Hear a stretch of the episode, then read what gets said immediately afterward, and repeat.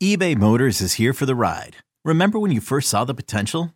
And then through some elbow grease, fresh installs, and a whole lot of love, you transformed 100,000 miles and a body full of rust into a drive that's all your own. Look to your left, look to your right. It's official. No one's got a ride like this.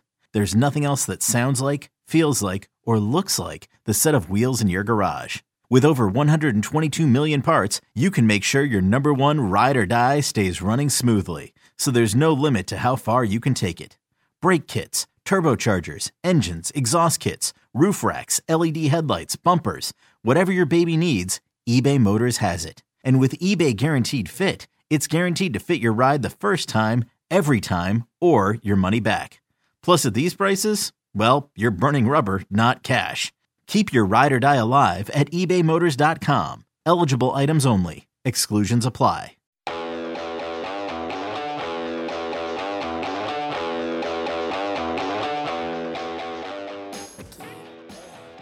Hey, it's Fitz, and if you don't know who I am, here's a quick bio.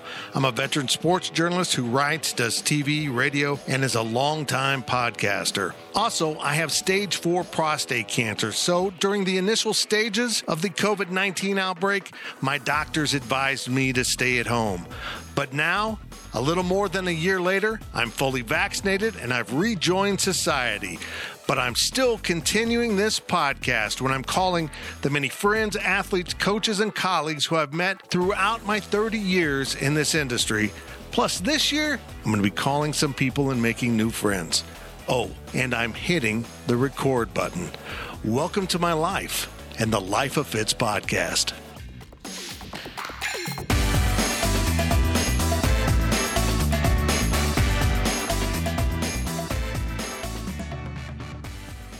Welcome to the second season of the Life of Fitz podcast. If you haven't listened before, this podcast was born of the pandemic and mostly the lockdown.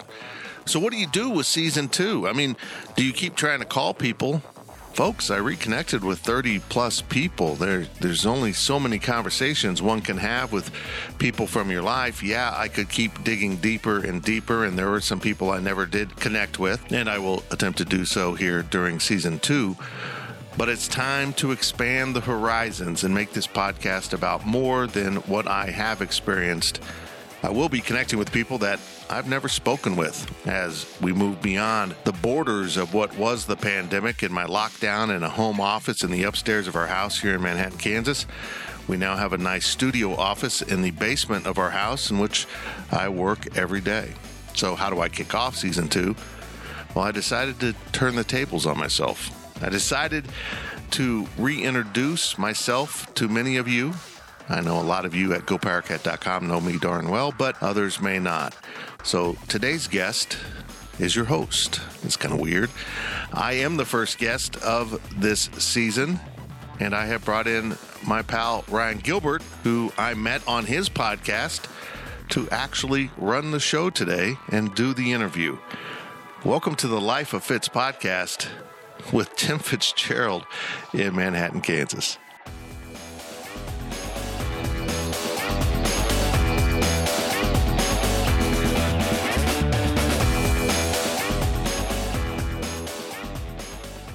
Gills, how you doing, man?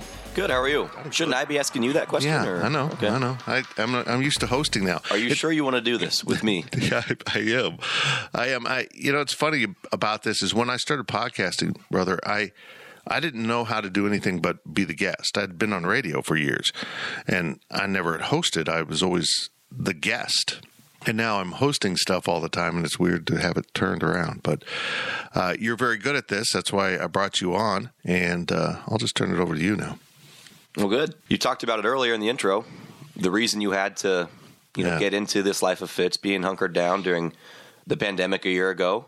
I mean, how tough was that? I mean, I can't imagine. I It- cannot. It was mentally tough, man. It was extremely mentally challenging. Um, you know, besides the cancer and uh, other health things I've been through, I, I take happy pills every day for depression. And the pandemic, for all of us who have had those type of things, being locked up, being confined, um, it, it was really difficult. And and on top of that, Gills, you know me already. I'm a social person. I like being around people.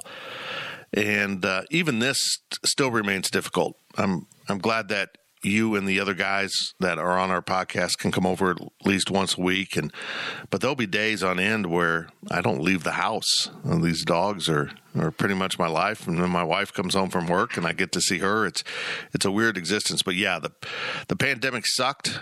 Um, we lost a lot of people along the way that uh, honestly um, didn't need to die, not because of COVID, but because of suicide. And mm-hmm um, that's the secret, the untold toll of the pandemic.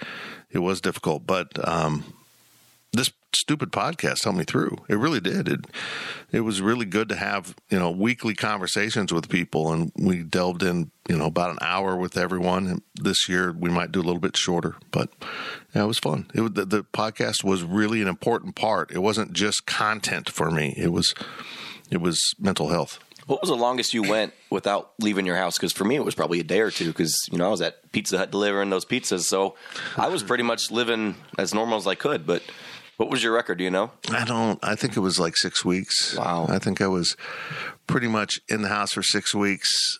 Uh, and then that changed a little bit because I've got a bad back. Radiation treatments for my uh, prostate cancer zapped my body pretty good, including my lower back. So I have ongoing back issues now, and being fat doesn't help that. But um, so I had uh, physical therapy that I'd go see her and you know work on strengthening my back. But that was literally up the street. That's like two blocks away.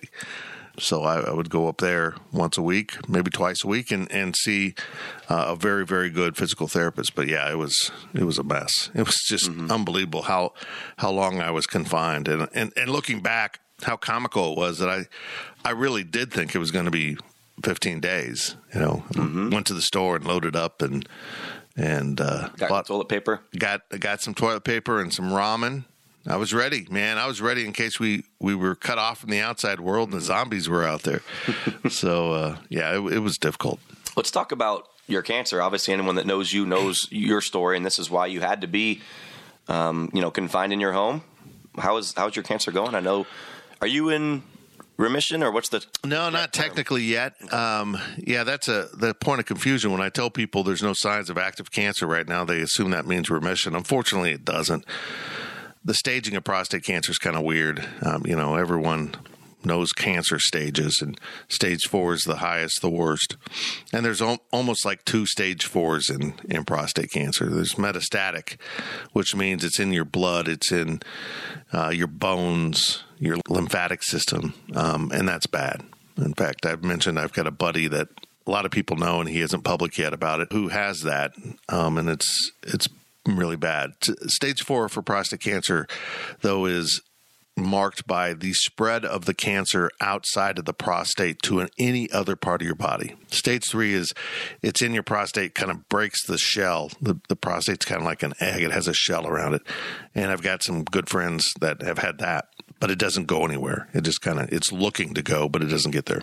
Unfortunately, mine went into my bladder. So the next step would be to remove my bladder, which I am strangely uh, eager about if that if it comes to that, and, it's a weird detail I know, but yeah. So they did very intense radiation on me, and as of now, we're a good God, what are we? Is it coming up on two years of outside of my radiation? A year and a half now. Uh, no signs of active cancer. And so by the end of radiation, they usually want two years of no active cancer mm-hmm. before they consider you in remission. But anyone who's had cancer knows remission doesn't really mean anything. Uh, cancer yeah. can be lurking in there in such, you know, minute amounts that nothing picks it up and then it starts replicating and shows back up. In fact, that's very common for prostate cancer that spreads. And the reason they make you stage four is um, stages one through three, life expectancy is, you know, pretty much unaffected because they can cure it. I mean, they you, they remove your prostate or they zap it, that you just don't have it anymore in your body. Anytime it spreads, your life expectancy drops to about five or six years on average, and that's you know I'm halfway through the six year cycle. They they told me I would be winning if I made sixty, and I turned fifty seven on June first. You're getting there. Yeah, I'm getting there. I'm I'm gonna kick this thing, man. I'm I'm uh, trying to kill it with positivity, which mm-hmm. I think is a big part of beating cancer. And you caught it purely by chance, right? Yeah, oh man, So- purely by chance. There's there's been a couple things here that you know make me wonder about um, were there higher forces involved. Um, my dad was a football coach, high school football coach, and after having some children, he decided he needed to get into something uh, a better way to support your family. And my my grandfather on my mother's side was a vice president of State Farm. He was in, in, in charge of the Michigan region. And my parents met in Michigan. They were both teachers. And um, he got into insurance. I mean, it was, it was kind of the family business. And so I was born actually in West Palm Beach and then moved to Columbia, Missouri. Thank God we didn't stay, and uh, ended up in Salina, Kansas. So he was in the life insurance business. He, by the time I was born, he wasn't selling. He was a manager, a trainer, a coach, basically coaching other agents. So what happened was, our, we had some term life insurance policies that were expiring. So we went to get new policies. I knew Becky wouldn't be a problem because she's in good health and she's got horrible taste in men, but she's a very healthy woman. and um, I, I knew I'd be a problem because I'm obese. And sure enough, uh, the first company we went to, I got rejected for that. And the second company we went to, it was you know an online company that says they can get anyone insurance. And both of those policies required examinations. Little did I know they were scoring my PSA in both of them. Gills, I didn't know what a PSA score was, the prostate specific antigen score. The first one flagged it as caution. You're, you're getting close. It was kind of, it was orange. Nobody said anything to me though. I guess I was supposed to read my own. I mean, I was rejected for obesity. Why would I go ahead and read my whole lab report? I mean, nothing about obesity would be on there. The second one was taken two weeks later from the same lab. So there's a consistency there that's important in scoring PSAs. And I had gone up almost a full point in two weeks, which is extremely fast. And the agent called me from Orlando and told me to get to your doctor. Now, I was with Bradley Gates covering the NCAA tournament down in Atlanta when that call came in. And one of my best friends from my fraternity days, his name's Tad Christian, and Tad lives in Atlanta, Georgia, and he's had stage three prostate cancer. He was kind of the first of our group. And there's a group of us in the house that makes you wonder if it wasn't somehow you know related to that. We were pretty sketchy, so who knows? um, but so the next night, um, Tad and I went out to dinner and talked, and uh, that began my education. Uh, well, my education of what prostate cancer is about actually started when I hung up with the insurance agent and Googled PSA score because I had no clue. But uh, so I can say that my, my first in depth conversation about prostate cancer happened at a classy joint called Hooters. I don't know if you've ever been to one, but they have delicious wings. How long was it when you had that conversation until you were in your first surgery? It was fast, man. I, I mean, it was fast. I went and, and saw a urologist here in town and eventually changed to his partner um, because um, his partner's a younger guy who does the robotic surgery. But, you know, they, they did all the fun tests. You know, aside from blood tests, they do uh, a exam. Honestly, they put a spaceship up your butt. I mean, it felt like that. And um, they take out core samples of your prostate essentially they punch holes in it, pull out, uh, so that they there's two sides to prostate, so they can decide how much cancer is there. And I was heavily involved on the left side of my prostate. They found nothing on my right side, so that was good. That means it's not advancing that fast. But um, when I finally got with Felipe Rosso, my urologist and now friend, who I think I'll have on the season of the podcast, we immediately scheduled a surgery. Earliest date they had available was July 3rd. Now, that seems weird to schedule a surgery on July 3rd when you're going to be in the hospital a couple days, right? well, I'm not a fan of fireworks. And my neighbor Will, who I love dearly as a buddy, loves fireworks. So uh, I thought, what a perfect chance to get away from Will's giant explosions. so they, you know, wheel me in and do the surgery.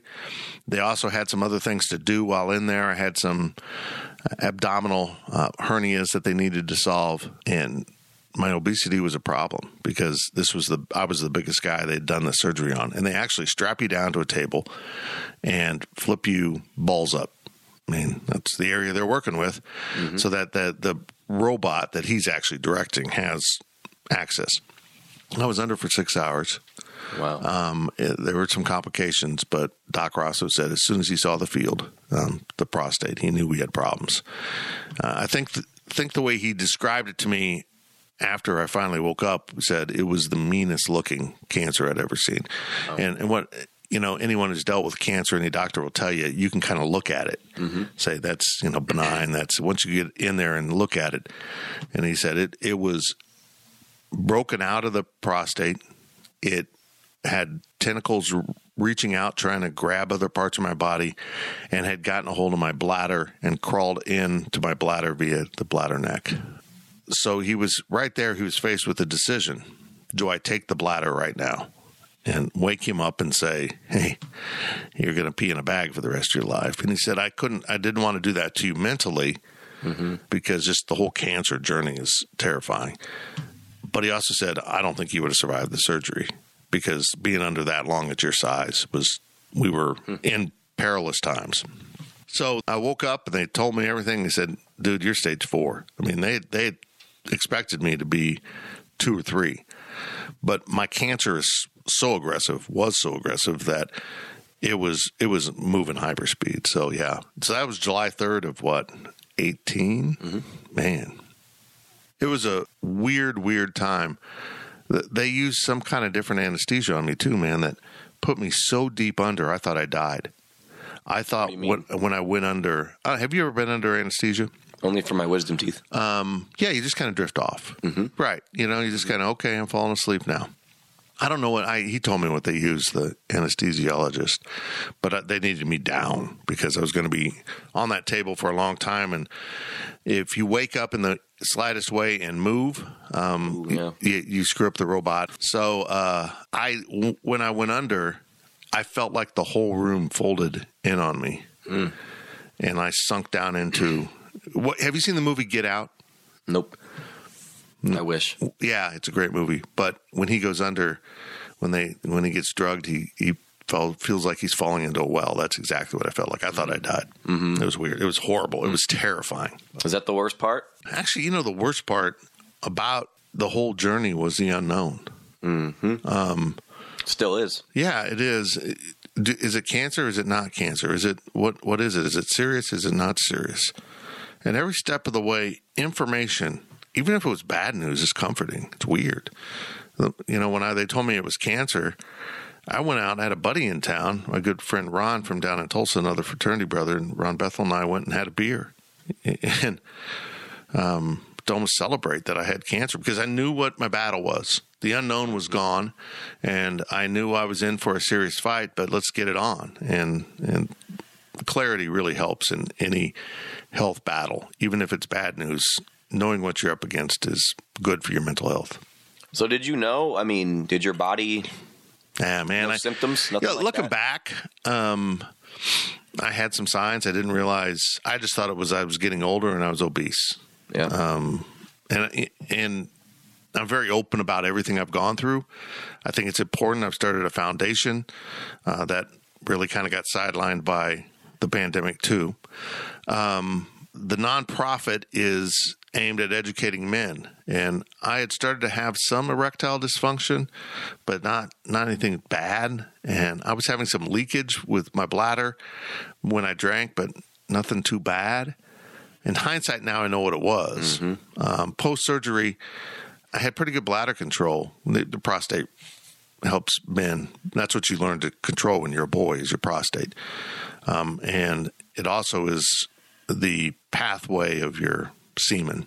So when they cut that pathway, you're you're shooting blanks, even if you can shoot. And uh, so don't worry, folks. Uh, there will be no young Tim Fitzgeralds in the world. We have saved the world. Uh, but they salvaged a nerve. There's two nerves that help you with your erectile function. They salvaged one. It takes a while for the nerve to kind of come out of shock. But then I st- immediately went into the radiation, and that zapped my bladder and that nerve pretty well. And I'm worse off um, in all areas post radiation than I was post surgery because they just fried the entire field, and that's that's okay. If it got the cancer, that's great. But it also really stiffened up the bladder. My bladder control isn't what I it used to be, and even post surgery, and so it it's it's been tough. It's a lot of embarrassing stuff that I'm not embarrassed to talk about. Maybe some nights after Tanner's. Yeah, yeah, you gotta be careful, folks. Would you say that's get getting better as far as just like your back and your bladder and No, no. it's getting worse? It's it just kind of sucks. What yeah, the back flares up, goes away, flares up. Um, I'm not exactly sure what happened, but I think it's just damage to lower back muscles. I mean, Mm-hmm. radiation, and, and they did the max amount. They did 39 high radiation doses, targeted, uh, mostly targeted at the bladder, but then some of them were larger field, so that if it had spread. But no, it's not gotten better. And if the cancer comes back, it's in it was in my bladder, and if it's still in my bladder, they'll take the bladder out. That should solve it if if it hasn't spread beyond the bladder. Uh, and then I'll get to sleep through the night because I'll have you know the Foley bag hanging on my nightstand, and uh, post surgery, you're you're um, hooked up to a catheter for ten days. I was ten days, uh, so I've got a catheter, a tube down my peeing into a bag. Sounds horrible. I was terrified of it. I was. It was one of the worst things. I was Like I don't. Oh God, I don't. It was fine, man. I had no problems with it. In fact, as I said, I slept through the night. Um, I told you last night I fell asleep at 1 a.m. and got up at 2 to pee. I mean, getting up all the time to pee is just not a good way to get a good night's sleep. So I was getting great sleep. And also, we're, we're gardeners. We do a lot of gardening. Um, and I walked out my front door one day, and my new neighbor, uh, who we, we love our neighbors, looked at me and said, What are you doing? I'm carrying my Foley bag in my hand. I said, I've got a bag of urine and I've got a rabbit issue on my hostas, and I'm going to solve that right now. So, um, yeah, uh, they have to take my bladder out. I'm going to sleep through the night. I'm going to have a plentiful supply of urine to keep the wildlife out of my gardens. So there are some positives to all negatives. Put put aside the fact that you know you might have died if he did take out your bladder, but do you just wish he would have done that or no? Yeah, in some ways. I mean, yeah, that that's the the issue is I probably wouldn't have come out of surgery. I, I didn't realize my sister's a PA, and uh, so Doc Rosso had a medical conversation with Amy about how bad it was and how you know at my size. In fact, they strapped me down so hard, Gills, that um, I still have neuropathy, which is your nerves firing in weird ways. They impinged nerves in my shoulders because they had strapped me down, so I couldn't move. In mm-hmm. fact, as I push on that right now, it's still sore. And so I had really bad nerve pain in my shoulders post surgical. And nerve pain sucks, man. Nerve pain is the worst pain I've ever had. And I suffer from migraines, but nerve pain, because there's no way to solve it. I mean, nerves basically when you when you experience hot, cold, pain, it just sends a message to your brain. Hey, you know, it's this is going on. So if you're numbed up, you don't that message doesn't go through. Well, what if the message is a lie? Your nerves are telling your brain, "Hey, your hands are on fire. Move your hands away from the fire."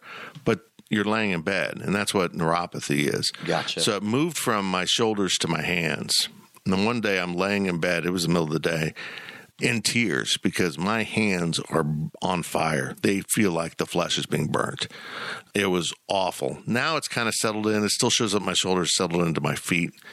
Uh, but that too is lessened. I mean, it feels like someone's drilling into your bones sometimes or or putting needles into your feet. It's lovely.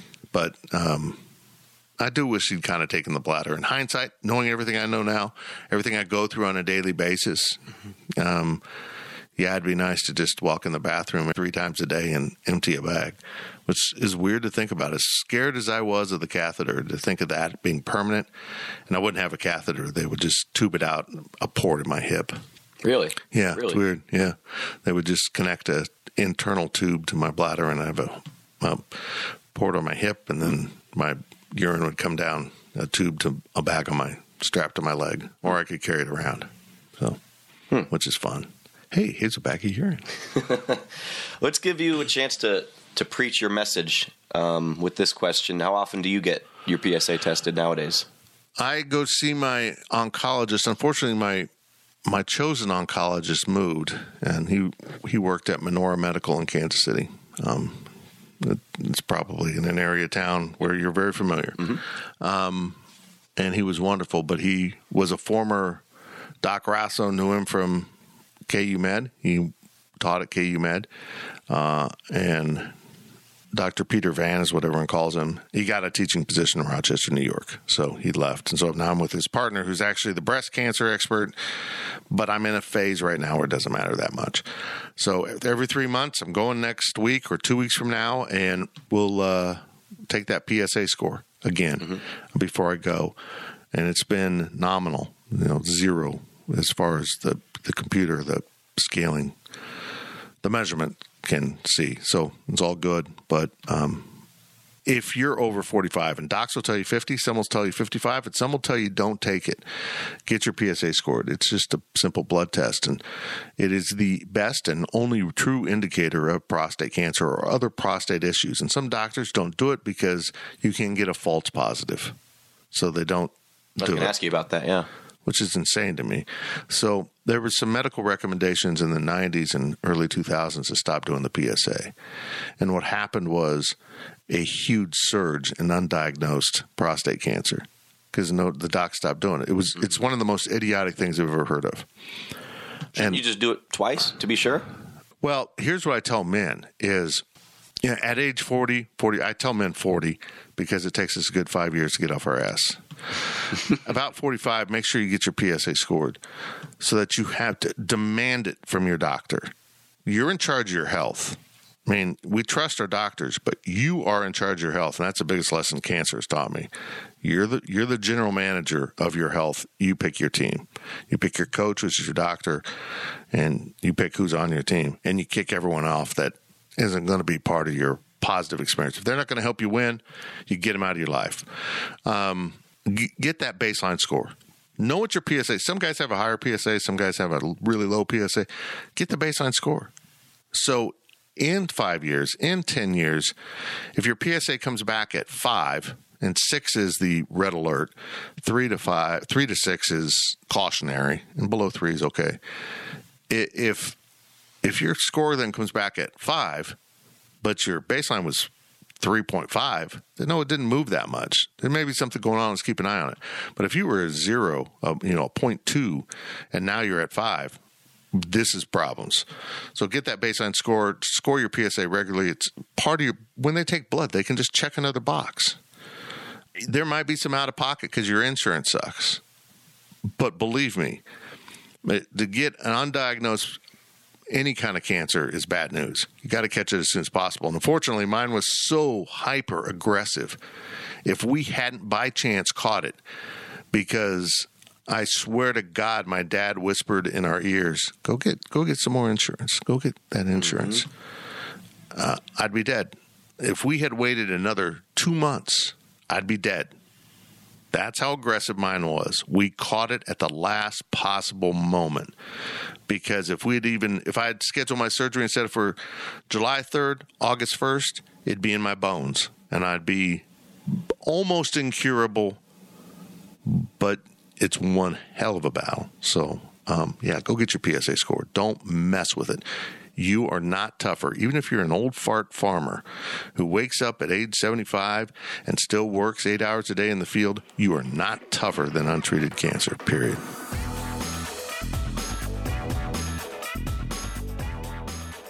Hey, it's Fitz. Let's hit the pause button right here and take a little break.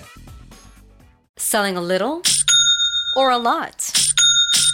Shopify helps you do your thing, however you cha-ching. Shopify is the global commerce platform that helps you sell at every stage of your business. From the launch your online shop stage, to the first real life store stage, all the way to the did we just hit a million orders stage. Shopify is here to help you grow. Whether you're selling scented soap or offering outdoor outfits, Shopify helps you sell everywhere. From their all in one e commerce platform to their in person POS system, wherever and whatever you're selling, Shopify's got you covered. Shopify helps you turn browsers into buyers with the internet's best converting checkout, 15% better on average compared to other leading commerce platforms. And sell more with less effort thanks to Shopify Magic, your AI powered all star. Shopify powers 10% of all e commerce in the US. And Shopify is the global force behind Allbirds, Rothy's, and Brooklinen, and millions of other entrepreneurs of every size across 175 countries. Plus, Shopify's award winning 24 7 help is there to support your success every step of the way. Because businesses that grow grow with Shopify. Sign up for a $1 per month trial period at Shopify.com slash Odyssey Podcast, all lowercase. Go to Shopify.com slash Odyssey Podcast now to grow your business, no matter what stage you're in. Shopify.com slash Odyssey Podcast. Hiring for your small business? If you're not looking for professionals on LinkedIn, you're looking in the wrong place. That's like looking for your car keys in a fish tank. LinkedIn helps you hire professionals you can't find anywhere else, even those who aren't actively searching for a new job but might be open to the perfect role. In a given month, over 70% of LinkedIn users don't even visit other leading job sites. So start looking in the right place. With LinkedIn, you can hire professionals like a professional. Post your free job on linkedin.com slash recommend today. Let's talk about uh, the vaccine and how that's kind of lifted some weight off of your shoulders. I know that that was what January. You were one of the the first groups to get it. So I mean, just how was that? How does it feel, man, to be kind of back to normal? Well, here's the thing: is uh, I just mentioned this, and and I don't mean this to be political, and I, I please don't take it that, but you're in charge of your health, so everyone has to make their decision on on a vaccine, and and I have some pretty strong views on all of that because this isn't a vaccine. It, mm-hmm. They call it a vaccine. It's not a vaccine by scientific definitions. It is something totally different. I find it intriguing because what this does, to the best of my understanding, is there was a doctor that did a great explanation for it. So excuse my language, but this is how he explained it. That this COVID 19, this SARS, whatever the, the actual scientific term is, has a specific protein attached to it that helps it invade your cells. He called it the asshole protein. And he's the troublemaker. He he lets it into your cells and then it starts the cascading effect for those of us who have underlying conditions uh, that leads to, to death. This quote vaccine prevents that asshole protein from being an asshole, prevents it from getting into your cells. All the time? No. But now that the vaccine's been around a little bit, it seems to be even more effective than what they initially thought because uh, when I took the vaccine, they said you're going to still have to wear a mask because you might still have COVID, but it's going to turn it into what it would be for you probably, which is a very, you know, light cough, you know, not many symptoms. You may not even know you have it. And that's what the vaccine should be doing for people like me. But I still might be infectious and give it to someone. That's why you have to wear a mask. Now they're finding out that it really doesn't exist. And you know, with any vaccine, there's exemptions to that, that exceptions that say, hey, um, he was vaccinated but still got it. And people act shocked. Well, it happens with everything. Mm-hmm. I mean, there's some vaccines like polio is pretty much eradicated, but there's still people that get their flu shot and the flu. There's, it's only it, one little strain of the flu, right? Yeah, yeah. I mean, it's just it happens. So, uh, but yeah, uh, we talked at the start about the mental anguish mm-hmm. of this pandemic that second shot, when, and when I got the call from someone um, that was doing the vaccinations, said, "Hey, we have extra doses because we've had people opt out or not show. Can you be here in 30 minutes? Here's the paperwork." Yeah, I was there. And then three weeks later, which was the end of January, um, I got the second dose, and it takes a couple weeks to, you know, for any vaccine to set in. So it, it just lifted a huge weight off me mentally. And so, yeah, I've gone back. You know, I don't leave the house because I work here now as much as I'd like to, but we have been to Tanner's. We have been to, you know, Taco Lucha and so long and uh, Annie Mae's, my favorite haunts in Aggieville, uh, seeing my friends. And if you don't know, folks, I, I had an office in Aggieville for 16 years. And for a handful of years there, I was the president of the Aggieville Business Association. So that those are my people. I mean, that, that those those business owners are my people. They're fellow entrepreneurs who create their own jobs and create jobs for others, and I love them. So getting out and getting back to seeing was great. Mixture of the two with with the cancer and being obese. Obviously, I I get why you didn't go out, but what would you say was the bigger reason that you didn't want to leave your house until the vaccine, the cancer, or just being obese itself? Um, that's a great question. Uh, it started the cancer, and then as we got into the pandemic and did some more research, it's mm-hmm. obesity. Yeah, yeah. I mean, uh, my age and the fact that I'm, um, and and I hate the BMI because the, the BMI is a mess. So I don't I don't really trust when they say you know seventy some percent of the people that died from COVID have been obese. Well. look, the BMI had me um, to, to fit my size and my my body mass. I would have had to been like nine percent body fat to not be obese. It, the BMI is a mess, but. Um, as we got into this, anyhow, I, I discovered it's I'm fat. This is bad. Um, and so I, I, I paid a lot of attention and I try to cut through the politics of this thing. This that's been the worst part of this pandemic is the politics that have used this for various reasons, and we can't have honest conversations anymore about medical treatments. So um, I started doing things that I thought were positive for myself. Um, but yeah, the vaccine took that huge weight off my shoulders. That I talked about the fear of catheter. I am deadly afraid of a ventilator. I mean, uh, everyone in my family has instructions that I'm claustrophobic and uh, with a gag reflex, really bad one. So if I'm on a vent, you better have me under. Uh, and you know, I've been on a vent for surgery, so I, I've had it there. But you better have me under, or I'll freak out.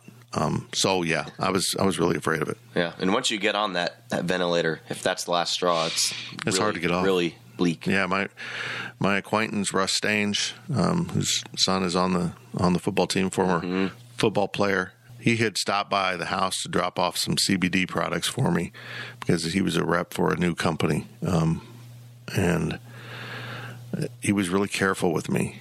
But Russ also was a former offensive lineman. He wasn't nearly as obese as me, but he was overweight, and he's no longer with us because COVID got him. It was just horrible. How did you cope? I guess let's go back now to when you were locked down because you didn't have me. I know I'm pretty and sexy, but I know, I know. what'd you do? Um, the Life of Fitz podcast. I guess Honestly, yeah, yeah. But I, I did probably call and talk to buddies a lot. Um, we joke a lot of on our regular podcast about these dogs, and Mm-hmm. they've been incredible for me. I mean, Daphne is as nuts as she is scared of strangers. She was just running around barking at you for no reason. um, she's like a magnet. She's been at my side since the diagnosis. I mean, she's like right there with me whenever things are tough. And and dude's just a big goofball that makes you laugh and you know all the time. He's something else. So yeah, the dogs. Start of the pandemic, Gills. People said, be careful with your dogs because if you're home all the time, they might get too attached to you. Bullshit. It was the opposite, man. It was I'm too attached to these dogs. We we went on vacation to Orlando and we're flying. I'm like, oh, I miss the dogs. Why why why can't we go somewhere with the dogs? So yeah, they they've got me through a lot. Yeah, I miss Tanner as well. They're they're good. They're good breeds. Yeah. They're, They're smart. They- Even though I- Daphne hates me. Daphne doesn't hate you. She just The she other day, just, she let me pet her. I know, She won't let me get near her. she has trust issues. Yeah, all of our dogs are rescues, so you adopt other people's mm-hmm. problems, and Well, dude had no problems. yeah, dude's a little bit different. He was surrendered to us from a family that couldn't manage him Yeah. because they didn't have a big enough place for a sixty-pound standard poodle. Um, so he's been a godsend. He's he's pretty normal. He loves people. Daphne was verbally abused, so she is scared of everyone, particularly men. Let's switch gears here and talk about some sports, some K State sports. I know you're one of the biggest, if not the biggest expert on on K State sports. How do you kind of assess where football and basketball are right now? it's hard. I mean, it really genuinely is difficult because of the pandemic. Um, and I know people got really sick of hearing about it. You know what I mean? They it it kind of was a built-in excuse, but it was also reality for what was going on in our society. And it's hard to assess where they're really at. I'm not as worried about football as other people. Now, do I think they're going to win 10 games next year? No, but I got a buddy who swears they're going to win like four at the most. You know, that, that last year was the sign of the downward turn. It was the Ron Prince, you know, the, the cycle. Win with coaches, players, get sneak in a bowl, and then start going downhill. Um, I don't think that's what's going on, but uh, I think football is going to be fine. I think they're going to be entertaining. Um, getting Skylar Thompson back is huge. Basketball, I'm still concerned about, but I think they improve themselves, and just getting older will improve themselves. And honestly, I looked it up. It was the only combined year of losses, losing seasons in football and basketball since I think 1990. Um, and so it's not good for business either. I mean, I'm, I'm worried about the fan base. The pandemic's like, and I'm sure Gene Taylor, athletics director, is too. It's, look, I just watched sports from home for a full year. I saved money on tickets and travel and tailgating and donations and da da da da da. I think I'll stay home from now on. I'm, I'm worried of what happens to sports, Staying home, as in, like not going to games. Yeah. So, um, you know, the good news is, is I haven't gone on the road with football Yeah. for three. years. I didn't go to any sporting events this year. I did everything from home, but I haven't gone on the road now since you know my diagnosis. So three years. Yeah, I didn't go 18, 19, 20 on the road with football, but I'm going to go back on the road this year Mm-hmm. because I'm feeling so much better. heck yeah. That'll be good. I hate traveling though. I'm a 300 and plus pound man, so when we have to fly, I'm miserable. That was back in what September when Go Power Cat we lost our offices. Yeah, that was a weird Mm-hmm. thing, man. How was You, that's how I met Cole Carmody, the Sadly. o- other new guy. Is he was a buddy of yours and came helping us move. So we were in Aggieville for 16 years, and I loved that office. And you know, but I moved into that office when I was in my 30s and moved out when I was in my 50s. That's a pretty good cycle right there. Um, and parking and just all the stuff that goes with being in a bar district kind of wore me out eventually. So we moved downtown into some really cool offices, and um, part of it was trying to save some money, and we were sharing space with another business. And then one year into our three year lease, that business moved out, left us the entire space, and the landlords kindly let us take it over for hardly any bump in our rent. So we were getting a good deal. We, me and my buddy Toby, uh, finished out studios, and it was really cool. It's Fourth and Leavenworth. I think our neighbors were Bachers, the catering company that was just to the side of us at the the iconic corner. If you've ever been in Manhattan, you know the rounded windows at Fourth and Leavenworth. We love that office. It was cool, but we don't really need an office. We need a space, and we have it here now. So it was an ongoing financial expenditure that most publishers in in my industry don't have. Um, I thought it was important, and it was important. We always viewed our office as a billboard. Are you going to buy advertising, a billboard? Well, when we were in Aggieville, we were the billboard, having the space. Every student knew, oh, that's Go Powercat or Powercat Illustrated, our former magazine, which we shut down like most print products. So we get into the pandemic, and and then we're in the last year of our lease, and I'm not going to the office ever, ever. And unfortunately, after the pandemic hits, we go through a uh, previously scheduled contract adjustment with 24 7. So we got a, a revenue cut that meant we got to give up the office or we have to find a smaller, less expensive space. And so our lease was up, and the landlord, the building had sold to a new new owner. But, the management company stayed and they said, Look, the owner says you can stay if you want. And I said, Well, we're going to look around just in case um, because I knew they had plans for the building. To which they responded, "Oh, if you're going to look around, we're going to go ahead and enforce the end of your lease, which was September 30th." and I'm like, "That's what a jerk move." but it's a blessing. I mean, they're building a bank down there now. They took over the space. They wanted it, and now we don't have that expense. So it's it's been uh, weird, but and here I am in the middle of a pandemic when I'm hardly leaving the house and I had to go help you, and you know, I had Zach was there and Becky a little bit, uh, my wife, and but you and some buddies loaded up the U-Haul and moved us into a storage unit. So it was it was strange, man. It was a weird time, but yeah, we still have that storage unit. I got a lot of cool stuff. I probably need to to sell or rehome, and. uh yeah, uh, there we are. We're just uh, kind of plugging away now, working out of home, saving some money, and and I love it. I, this this is cool space. That this what we're in right now is an old bedroom that we never use. We don't have children. It's a downstairs bedroom, and it's big. And so I have video area, podcasting area, and man cave area, basically where dude's currently laying on the couch Dog spa. with a 42 inch screen TV, and it's a good setup. I've never seen that on. Yeah. Well, why would we have it on during podcasts? we can. Uh-huh. It's funny. We down in our studios downtown, we had a TV in our podcast studio, and I think it was on twice. Was on twice. Yeah, I was I was never really mentally impacted by the pandemic. No, I was young, and I don't think I lost any anyone that I even knew to COVID. But when I saw you and Zach just look at the, that office for the last time, that really kind of hit me, and I I felt super sad for you guys. It was like you were losing something, but you kind of nailed it on the head. this place is awesome. Yeah. I mean, you don't really need the office. The, the worst part about losing the office was, by our standards, we put a lot of money in the office. It wasn't in five figures. It was, very nice. It was low. We we did everything cheap but cool. Has been my slogan since the day we moved to Aggieville. We had cool offices down there. The ones downtown were even cooler because mostly the offices, the structure, physical structure is really cool. But yeah, we had a really nice little podcast studio and a cool set for our video series that we were doing called the Power Chat.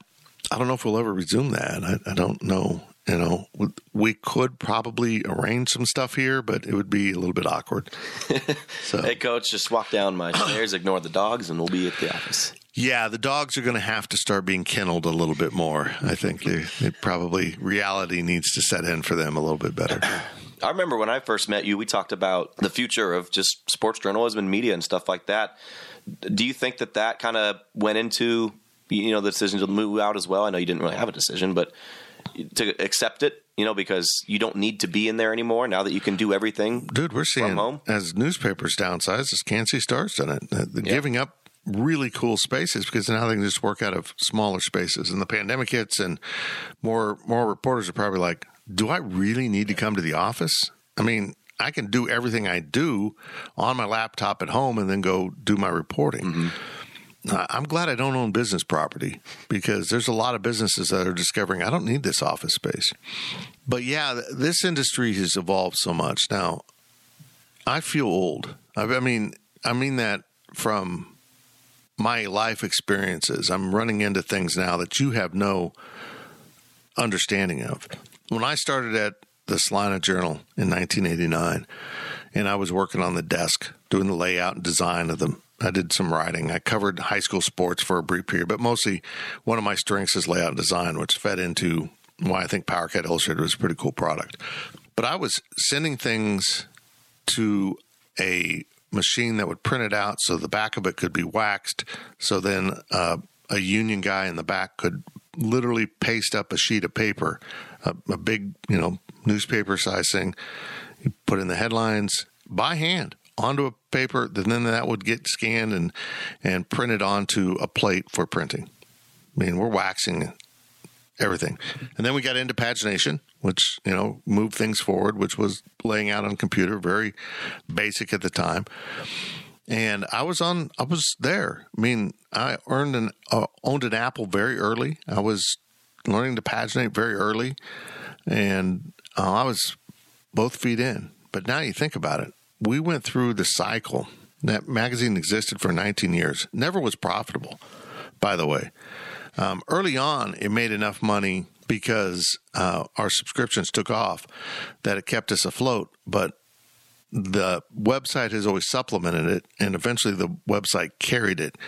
And Becky and I are still in debt from the end of the magazine. I kept it alive way too long.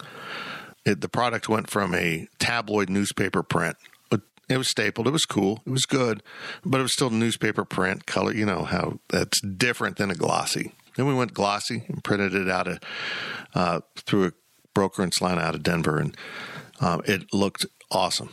I was really proud of that magazine, but it hemorrhaged money for you know those four or five years. It was a big mistake. Should have shut it down. Um, and like I said, you know, unfortunately, some subscribers lost money um, on it, but we gave them offered them comp time on the website, and nobody lost. A, I mean, it's like twenty bucks. I think the average we worked out was like nineteen bucks, um, and offered them far more compensation on the website side. But that side of the business, I mean, we were six figures in the hole. Wow. So uh, I'm sorry to anyone who lost money, but there was and why didn't you give refunds? Well if we had the money for refunds we wouldn't have gone out of business. That's be, do you not understand how so it it uh, about took the company down totally and us financially personally. What would you say this is a little going back to what you were talking about earlier has been the best time as you look back at your career? And i'm assuming that the success of k-state sports probably had a big impact on it but what, what's been your favorite kind of couple year span that you had over your career? I'm curious yeah, it's good. You know, it's it's been funny looking back. There's never been thriving basketball and football together. You know, when when Bill Snyder was really raging, things were incredible. Those early years when we moved to Aggieville in 2000.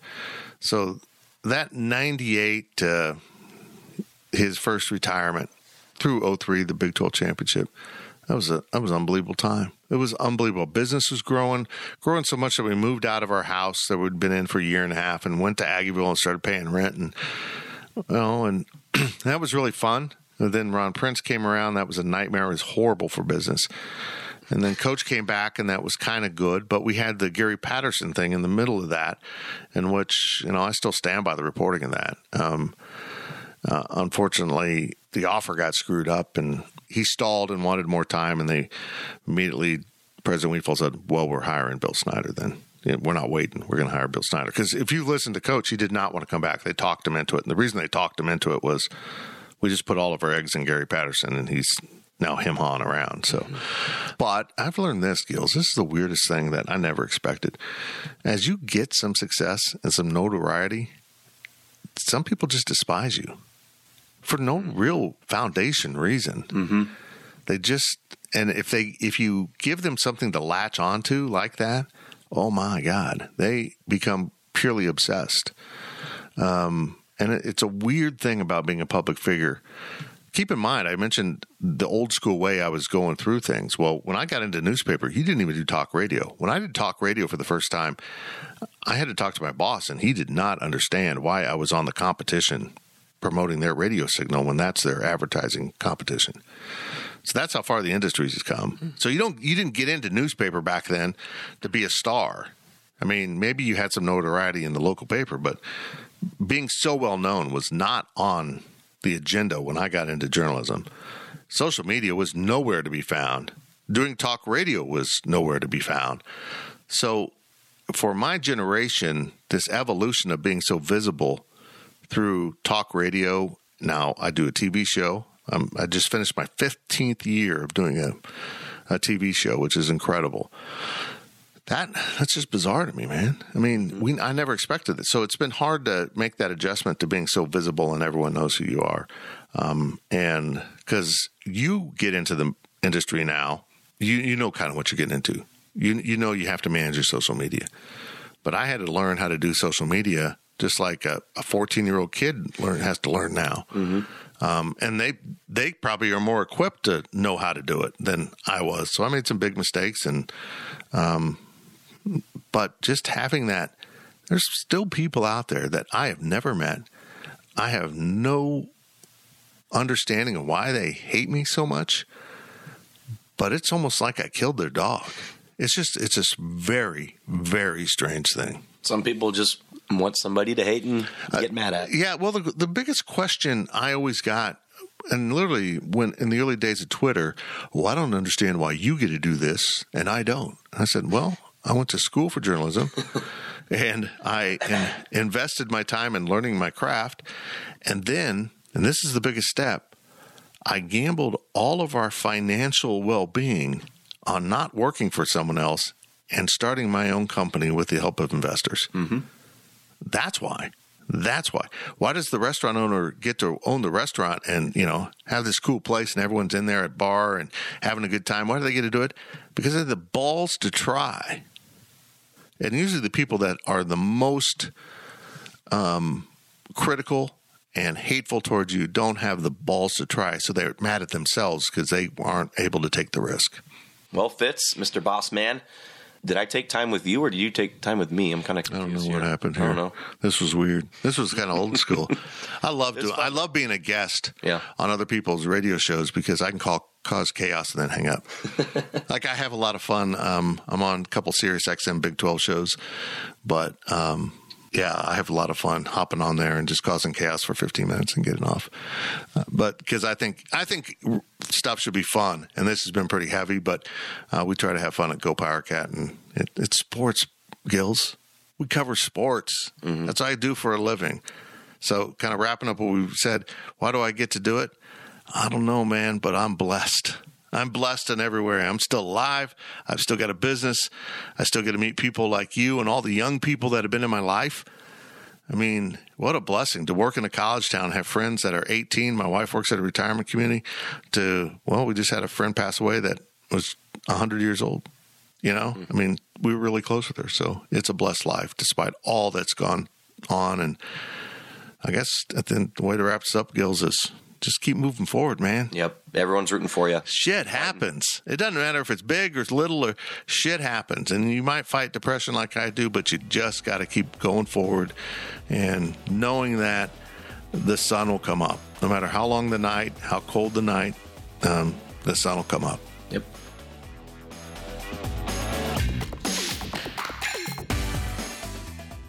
You might have noticed something missing from this episode of the Life of Fitz podcast. At the start of every podcast, after I do my open and I set everything up and I explain who we're going to talk to, I literally call the person. The phone rings, so you didn't have the ringing. There might be some other episodes this year where we actually do them in studio here at the house. Some people that might be local. So, no ringing phone at the start of this edition of the Life of Fitz podcast. Thank you, Ryan Gilbert, for doing a great job interviewing uh, me.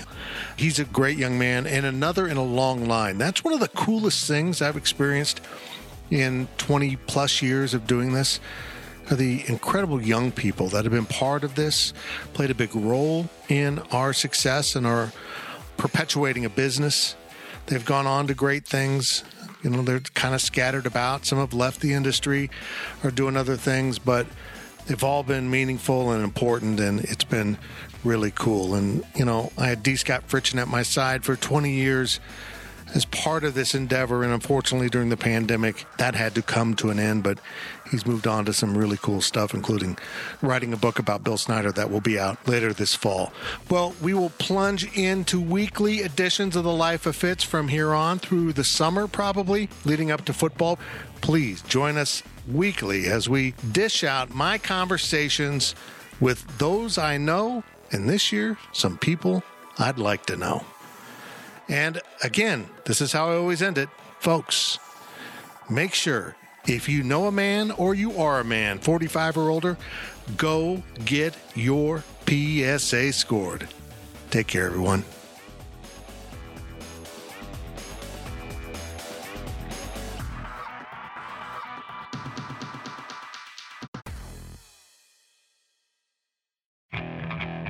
Okay, picture this. It's Friday afternoon when a thought hits you. I can waste another weekend doing the same old whatever, or I can conquer it. I can hop into my all new Hyundai Santa Fe and hit the road. Any road. The steeper, the better. Because my all new Santa Fe is available with HTRAC, all wheel drive, so I can hit the trail without a worry in the world. Heck, with three rows and best in class rear cargo space, I can pack the whole family in with all our gear. We've got available dual wireless charging for our phones, so we'll never lose touch with civilization, and we won't lose touch with the primordial power of Mother Earth. So, which is it? Waste the weekend or do something a little more epic? And conquer it in the all new Hyundai Santa Fe. Visit HyundaiUSA.com or call 562 for more details. Hyundai, there's joy in every journey.